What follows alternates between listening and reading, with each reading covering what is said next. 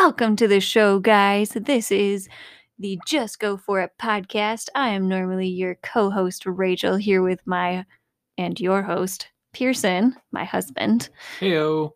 And uh, we're going to be doing some talking about finding your nutrition and training program, something that you want to choose, something that you might look forward to doing every day, something that interests you rather than somebody else telling you what to do. So, with that being said, I would also like to say that I have tried many, many different diet plans, many different forms of training, and it can be difficult to know what to do. Thankfully, I do have Pearson, who is a phenomenal human with an exorbitant knowledge of nutrition and exercise. And if I have questions, I get to go to him. But I also take my questions to the internet. And the internet is just as expansive and, you know, vast in the knowledge of fitness and stuff, even if some of it is contradicting the other parts of it. That is true. It, it happens. It can be really hard to find the truth you're looking for yeah. on the internet. It's a lot like um, this cancel culture we live in right now, where you'll find articles that sound like totally sound science. And then next to that article is a link to an article completely the other way with also what looks like totally sound science. So it's really difficult to know like what can you trust? Yeah, until you try it, which is why Yeah. I've tried a hundred different diets. So finding something that works for you. There's so many different ways to go about it. I know we've kind of talked on it before, We have, yeah. but like are there any ways that you like to try and find a diet plan that you would suggest? I think the coming from what I've learned and at least what I've learned in school is the easiest way to find a nutrition plan and our diet plan is going to work for you is find foods that you like eating. That's the biggest part. Um, and kind of try to branch out from that. As long as you stick to your macros, you know, your your proteins, your carbs, your fats, keep those kind of not necessarily like in check, like you're going crazy with them, but keep those numbers within your goal ranges, and then eat foods you like. Because if you don't like to eat it, you're not going to keep eating it. See, and that makes sense. And my favorite way to find those foods that I like to make them healthy is Pinterest. Pinterest is a wonderful thing, but sometimes it's also the bane of my existence because there's so many different things out there. It's like, ooh, this looks great. And then you try to make it. And Hey, when I make stuff, it looks great too. I'm saying me Oh, when I try to make things. yeah. Okay. It looks like, I don't know, like a unicorn threw up on a plate. That sounds terrible. It looks it's tasty. It just looks bad. Moving on. So I don't know where to go from that. I, there's nowhere to go. Just- so one of the things that I like to look for on the internet is uh, diet plans or meal prep plans, which can help you figure out Mhm. like an entire week's worth of food. There used to be a lot of information on a website called bodybuilding.com, but I feel like they've really limited what they're putting out for free right now, and that kind of sucks.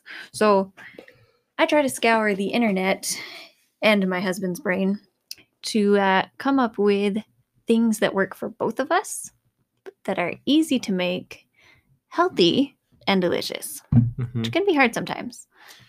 I think, yeah, too. So, what you said about bodybuilding.com, they used to be a great resource for meal plans and training plans, and they still have a lot of stuff on there, but it's not as much as they used to have. Yeah. And that kind of, I don't know like when that change happened, but it's definitely affected, I'm sure, a lot of people who were looking for that free, valuable resource to help them get in shape. Yeah, I remember coming across a lady named Jamie Eason. She had a complete 12 week program and diet plan if you were getting ready to do like a fitness show. hmm And she was ripped. She looked great. Like, I wanted to do that diet so bad. Yeah. I mean, I tried. I tried. I will say this though. So her plan is a great plan if you have a base. Right. Like that plan was not for like your average couch potato to just like I'm gonna do my next show in 12 weeks. I would say I was slightly above average couch potato at that point. I think you are well above average. But yeah, so uh, uh, no discredit, but like, and that's the thing with finding the right plan. It's you have to take into account like where you are currently and understand like if you find a plan that's a 12 week plan, like her plan, for example, I think we were working out every day and we were eating like six meals a day. oh yeah. To go from, you know, Chicken, rice, and broccoli. regular life of not working out and eating like two meals a day or three meals a day, maybe that's going to shock your system so hard. You're going to spend the first like three to four weeks just getting used to that amount of calories and that amount of training. So that's sorry to step on your toes there, but that's definitely something to think about when you're picking the right plan is knowing like your current level. Oh no, I totally agree. Yeah. You got to be realistic. I mean, mm-hmm. you can't just like say I'm going to, you know, eat 0 calories today and I'm going to elliptical for 8 hours every day for the next week so that I can lose 10 pounds. Like you don't want to just crash and burn because it's going to come back just as fast or faster with more calorie friends Yeah. to create, you know, all that lovely fat we're trying to get rid of. And I think social media has really put um, those crash diets on the forefront Oh, they sure have. because you, Shoot. yeah, I just tried doing the keto diet because the chick from Big Bang Theory lost like 20 pounds in like three months. And I'm like, I can do that. She looks fabulous. I can look like that. Yeah, that didn't work out so good. I did keto for like what, a week, two weeks? it was a week, and you had It great have been, like, three weeks. but It like was- you were you were not doing well. Yeah, I wasn't enjoying it. No, I, I've kept finding myself craving things that weren't in the diet plan. Yeah. And so it's so mentioning the keto diet plan. I I'm a firm believer that that there is no one plan for everyone, but I think that there is a plan for anyone. You just have to find the right plan. Oh, but yeah. it's important to know like when you're starting a new plan you have to transition into it right. like this is a, a extreme example let's say like you're you're a heavy meat eater like you throw down steaks and burgers every day and it's just like wonderful and you think i'm just going to go vegan tomorrow your body is going to freak out if you just cut all those complex proteins and the complex carbs out uh, and go right to just straight veggies and like lentils and beans and stuff. You have to progressively change. So, like for example, switching to keto, you have to like progressively reduce your carbs so your body can slowly adjust to it. Or I think they call it the keto flu or something like that. yeah, like you- keto sickness. You or- get sick, like you will physically be ill. your body is rejecting your diet. Yeah. So I mean, no matter what the plan is, allow yourself the time to to make the change, to adjust to it, and then once you've adjusted, give yourself another week or two to see if you actually enjoy what you're doing. And uh, stay motivated. yeah, That's huge. Like I feel like I started so many diets and then when you don't see those immediate results, you don't get that magic pill to give Yep. you what you need, it kind of it fails. It crashes and then I'm not motivated to do it anymore and that it's really tough to keep going with. yeah. That's why people love the crash diet because on a crash diet, your body is in. So the way your body works, especially when you're on a crash diet and you cut nutrition, you cut your calories out. Um, right away, first your body's going to be like, okay, well, we've got this extra weight to, you know, we'll work on that for a while. Still drop a couple pounds pretty quick. And then if you adjust your water intake, you lose water weight. So really quick in the span of a week to two weeks, you could drop, you know, between, you know, five and 10 pounds, depending of course on how much you have to lose. But at that point, beyond that first week to two weeks, your body realizes that you're doing something really stupid. And it's like, okay, hold on, we're taking over. And you switch to starvation mode. And what starvation mode does is it takes every um, nutrient, every calorie you get, and it becomes super, super efficient with it. And it stores it like a beaver or a bear or any animal before hibernation. And you keep everything that you eat. So essentially, you stop losing weight because your body's thinking you're trying to kill it. And then when you change your diet back to regular food consumption, your body is still in starvation mode. So now you've upped your calories from, let's just say, 800 or 600 for a crazy crash diet to like a regular, like 15 to 2000 calories a day, your body's now like, oh, great, more food, pile it on, pile it on. And then you rocket the other way and you end up gaining more than what you lost and then surplus just because your body's trying to make sure you're going to survive. Yeah. So your body, and especially if relating it to like your brain, your brain has a really, really great intuitive system of survival. And your brain will outthink you to keep you alive. It has one goal and it's survival. So That kind of reminds me of the time that I did the master cleanse. Oh. Actually, I think I've tried it twice because again, it's like you shed a whole bunch of water weight, you Mhm. shed like weight, and you're like, yeah, this is working. So now I can stop because the master cleanse essentially is you're drinking a fancy lemonade that you make with cayenne, pepper, and mm, let's see, maple syrup and fresh lemon. And basically, that's all you get all day is fancy, spicy lemonade. And so you think, yeah, I'm not eating junk. I'm going to lose a bunch of weight. I'm Mhm. going to get skinny. But then after like a week, you're like, oh my gosh, I am starving. I need to start eating again. I've lost a few pounds and I feel pretty good. And then once you start eating again, it all comes right back. Yep. I mean, I'm sure it's good to do a cleanse every once in a while, but that's probably like a really unhealthy way. Yeah, and there are there's healthy ways to do a cleanse if you do like a liver detox or something detoxes. And a lot of the times what you're doing really is you're upping your water intake and drinking or not sorry, upping your water intake and consuming more micronutrients, which are like buffers for your kidneys and your livers. They kind of just help clean things out. Yeah. Also, you should definitely stop drinking if you're going to do a cleanse because if you keep drinking, when I say drink, I mean like alcohol consumption, you're totally undoing everything you're doing by the cleanse. So, Yeah, just sure. just to get that out there. So all of this also reminds me of like, you know, you got to find a diet that works for you, something that you like. yes. You also got to find a training plan that works for you and that you like.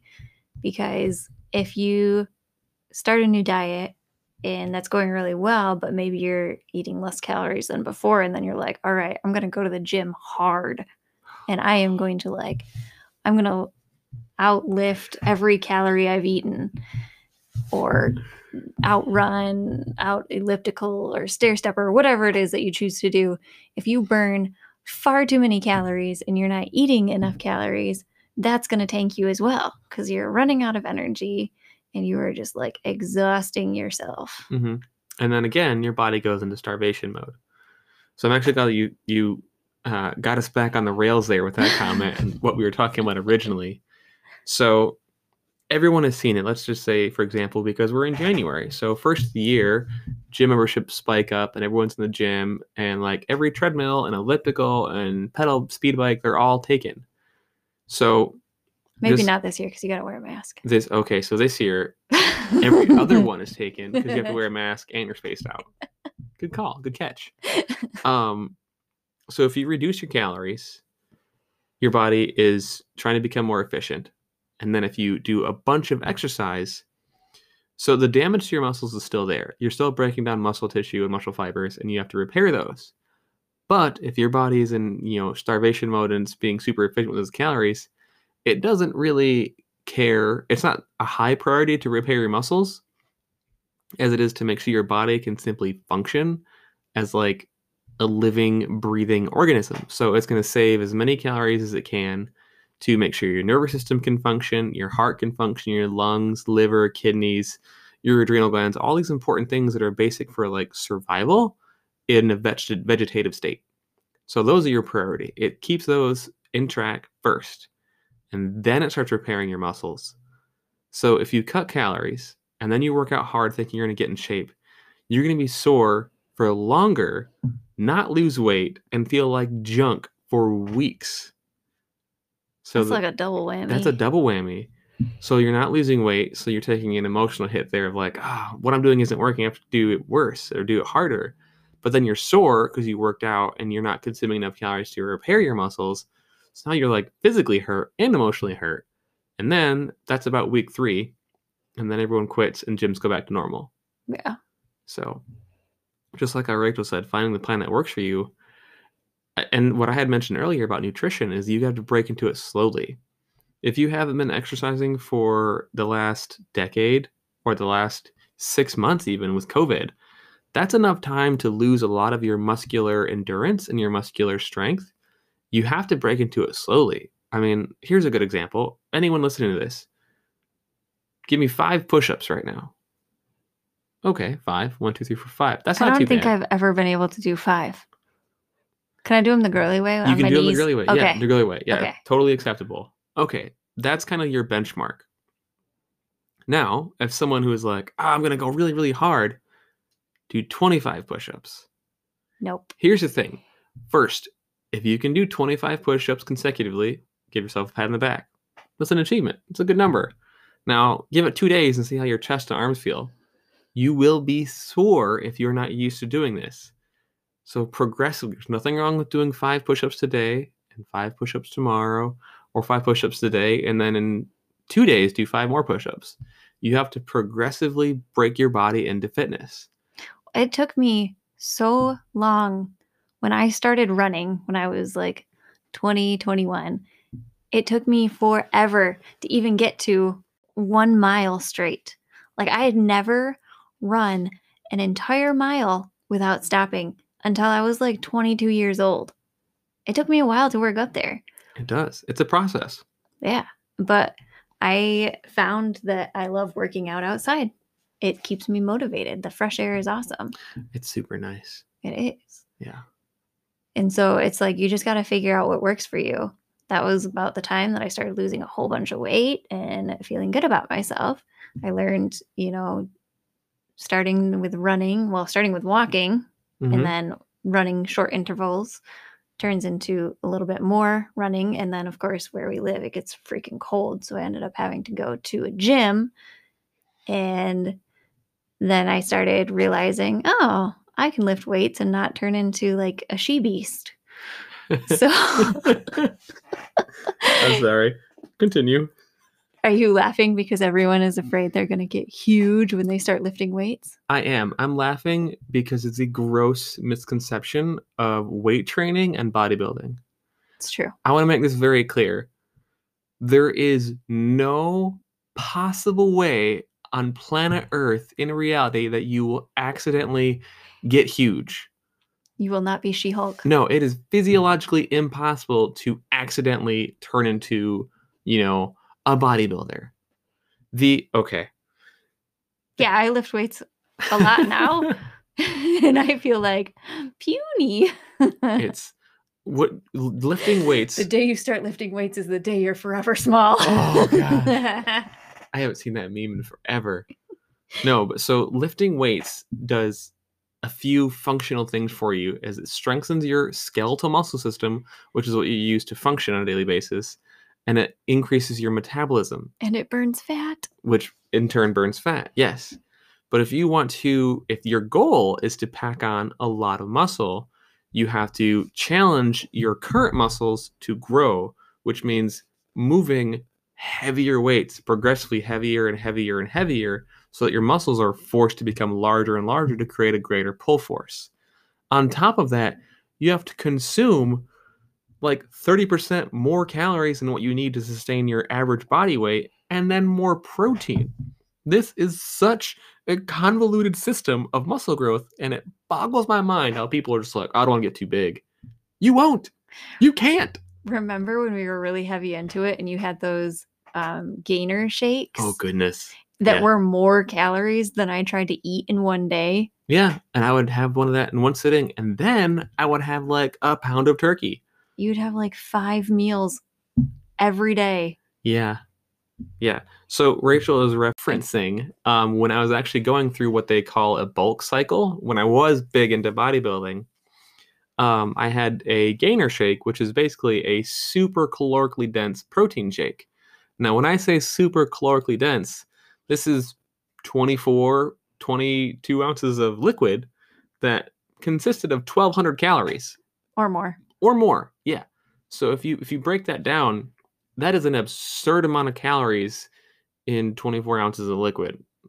Yeah, I think I always used to joke like, "Oh, I guess I could have one of your shakes today." Yep. Drink it throughout the day. Yep. I would have that shake and then have a meal, and then I would have like four other meals about that size. I'm not going to say I was entirely frustrated with the fact that uh, you could eat that much. That's Yeah. where I'm going to leave it. I'm just going to say Oh. that I'm not saying it. Yeah. I might be thinking it. Though. You're thinking it. So I just want to add on. And this is relative to your point you're saying. So I had those gainer shakes, and I was consuming. I don't know. Did we ever keep track of it? But you it must have been like nearly 3,000. 3,000 or 3,500 calories a day, which looking back at what I was doing, it, still, it wasn't even enough because I didn't gain weight very quickly. And then what I did gain was lean muscle mass, which whole other topic lean muscle mass versus bulky muscle mass.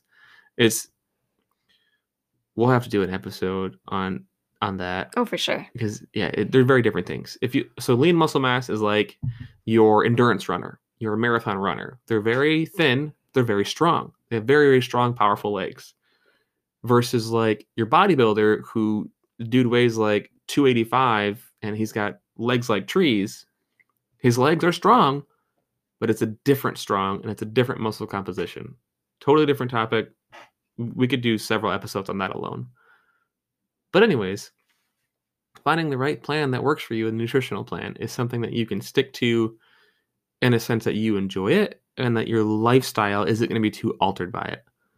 Like the life we were living at that time, it worked for me to go through a bulk cycle, and then it worked for us to go through kind of like a low carb cut cycle. Everything we were doing wasn't too dramatically affecting our lives. No. And I find right now, too, with getting up after you've gone to work and the kids are still asleep, and that's my me time to work out, Mhm. it's kind of exciting for me to be like, you know, I'm going to lift heavy things that I didn't think, you know, I would be able to do or want to do at some point. But it's like kind of that, it's kind of my me time, Mhm. but I use it as like, I'm going to get stronger and I'm going to, you know, do more and I'm going to push myself harder. And that's what I want. Yeah. You know, that's my plan. Is I just want to get stronger. I think that's something I mentioned um, on a previous episode is finding that intrinsic motivational process. And when you don't have the intrinsic, you just so search up fitness motivation on Pinterest Oh, it's there. and you're going to be like, dang, yep, I want that. Yeah. There is a plethora. So social media is super, super good at showing you the highlights, Oh, for sure. which for a good chunk of the day is actually not, it's damaging to your psyche to see everyone's highlight reel because you compare yourself to that. On the flip side, if you're looking for the highlight reel to get yourself motivated to work out, that's kind of all social media is. It's everyone's like favorite moment that they share. That's also why I keep a picture of myself from when we were like really into weights and Mhm. running. And I was at like my peak physique, I guess you could say. Yeah. I keep a picture of that in my diet and fitness journal to remind me that I want to get better than that this time. Like, we're into our 30s now, Heck yeah. and it's like, we're going to get there. I actually don't have that. What are you talking about? I'm sure we have one of your business cards around. Well, hold on. To clarify, my goals now are different than they were then. I'm trying, so I'm training for a triathlon, and triathletes aren't typically bulky or like shredded. They're lean and they, they are in very good shape, but they're typically not. You don't see triathletes running around looking like bodybuilders.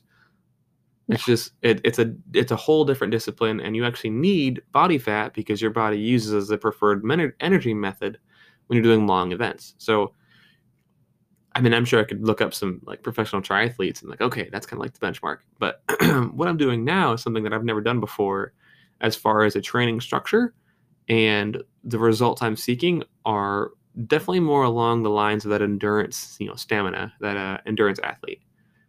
And I like that you mentioned that you changed your goals to Yeah. fit what you want in life because goals change, life changes. It does. it is always changing. And so if you never change your goals or revamp them, then you probably won't get where you want to get, or you won't, maybe you just don't know what you want. Yeah. So it's okay to try different things to figure out what you really do want. Well, and even a part of if you do find a plan, a training plan, and a nutrition plan that works for you, um, eventually you will plateau Yes. and you'll have to adjust that plan. And that doesn't mean finding a whole new plan. That just means making a small change to that plan. Typically, that's where a trainer comes in, who can look at the plan you have, look at your life, look at your goals, and like, hey, let's let's do this. So it's Ahem. Pearson is really good at that. Just shh, don't tell him I told you. Okay. Let's not rush the gates quite yet. I am planning on getting uh, certified through NASM, um, and kind of I'm- okay, but you've read all their books and you did nutrition and sports stuff in college. I did that. I did. I did exercise, Exercise science, science, yeah. and, and The nutrition. words weren't coming. yeah, It happens. and I've read a lot of books. Brain cloud. and I've got like a, more than a decade of like anecdotal, anecdotal evidence and research. Yeah. I like that you still have your books because I've read them twice now. The nutrition one, especially. Yeah. Did you read the green one? I don't know what the color cover was. I just read the inside. I'll, I'll get the green one for you. Uh, You'll, you'll you'll like it. It's Okay. got breakdowns of caloric values and and weights for plants. I might need that You'll like it. It'll be fun. So, Rachel, you kind of took point on this episode. Is there anything else that you would like to add to this episode? I'm not really sure because I think I have a brain cloud at the moment. Oh no. I know. Um I just like listening to you talk. man, really? Yeah. I think what I would like to close with is if you guys do have questions, you should get a hold of Pearson. He is so willing to help out and he has such a big heart for people. And I think it's really amazing the advice that he gives um, because he really just wants you to find what fits for you. He's not going to give you something generic. And right now, I'd say is a good time to contact him because he isn't charging yet. He hasn't gotten a certification. So it's always good to hop on that train before, you know, and get that free advice. And I know that he'd be willing to answer any questions. Well, on that note too, and uh, the emphasis on the not charging yet. So I'm not charging for for anything I'm providing yet. I will say though, if suddenly a bunch of people want help, at some point there will have to be a turning point of like, okay, I can't help, you know, 20 people for free. Right. Because I mean, in your transformation program, you do have where they can pay for like a specific Correct. nutrition plan. Yes. I'm not saying like ask him like every question under the sun and have him, you know, set you up with a nutrition plan. But if you have questions like where to start, I Oh, mean, absolutely. Yeah. That's always like I know it can be kind of scary sometimes, especially when you go to the gym. Like the first time I went to a gym as an adult and I was like, I have no idea what I am doing. hmm Like I'm just gonna kind of watch people and see what they're doing, and then maybe I'll do it too. Yeah. Like it's it can be intimidating. It is super intimidating. And I think that's part of why I created the plan the way I created it. Is I started it off to set up someone who wasn't familiar with training and wasn't familiar with exercise to to break into that in a slow progressive manner. And with that being said, it's it's important to know that your body is super super good at adjusting and becoming efficient. It just needs time. What it also needs from you is to move. It's true. So put one foot in for the other and keep doing it over and over and over again. And it's going to get easier. You'll get stronger. You'll get fitter. And before you know it, you'll be where you want to be. Yep. However, you have to start. And I think that's why I started the plan off really simple so that everyone can start. You can start. You gotta stay committed, be dedicated, and, Yep. and it's gonna happen. And just like Rachel said, I am more than willing to answer questions or to have little bits of advice. I'm that's something that I think will always be for free. If you've got a quick question and you're like, hey, what do you think about this? I'm always willing to help. Like that's kind of why I'm doing this. This is my passion is to help people. So just want to get that out there. So yeah, if you have questions, you know, hit them up on Instagram at just go for just go for it podcast, all one word. All one word. That's it. and yeah, I mean, you can join his Facebook page for the transformation. Uh, you can find me on social media too at Darling Sew.co. That's S E W as in like sewing. Thanks, guys. Bye.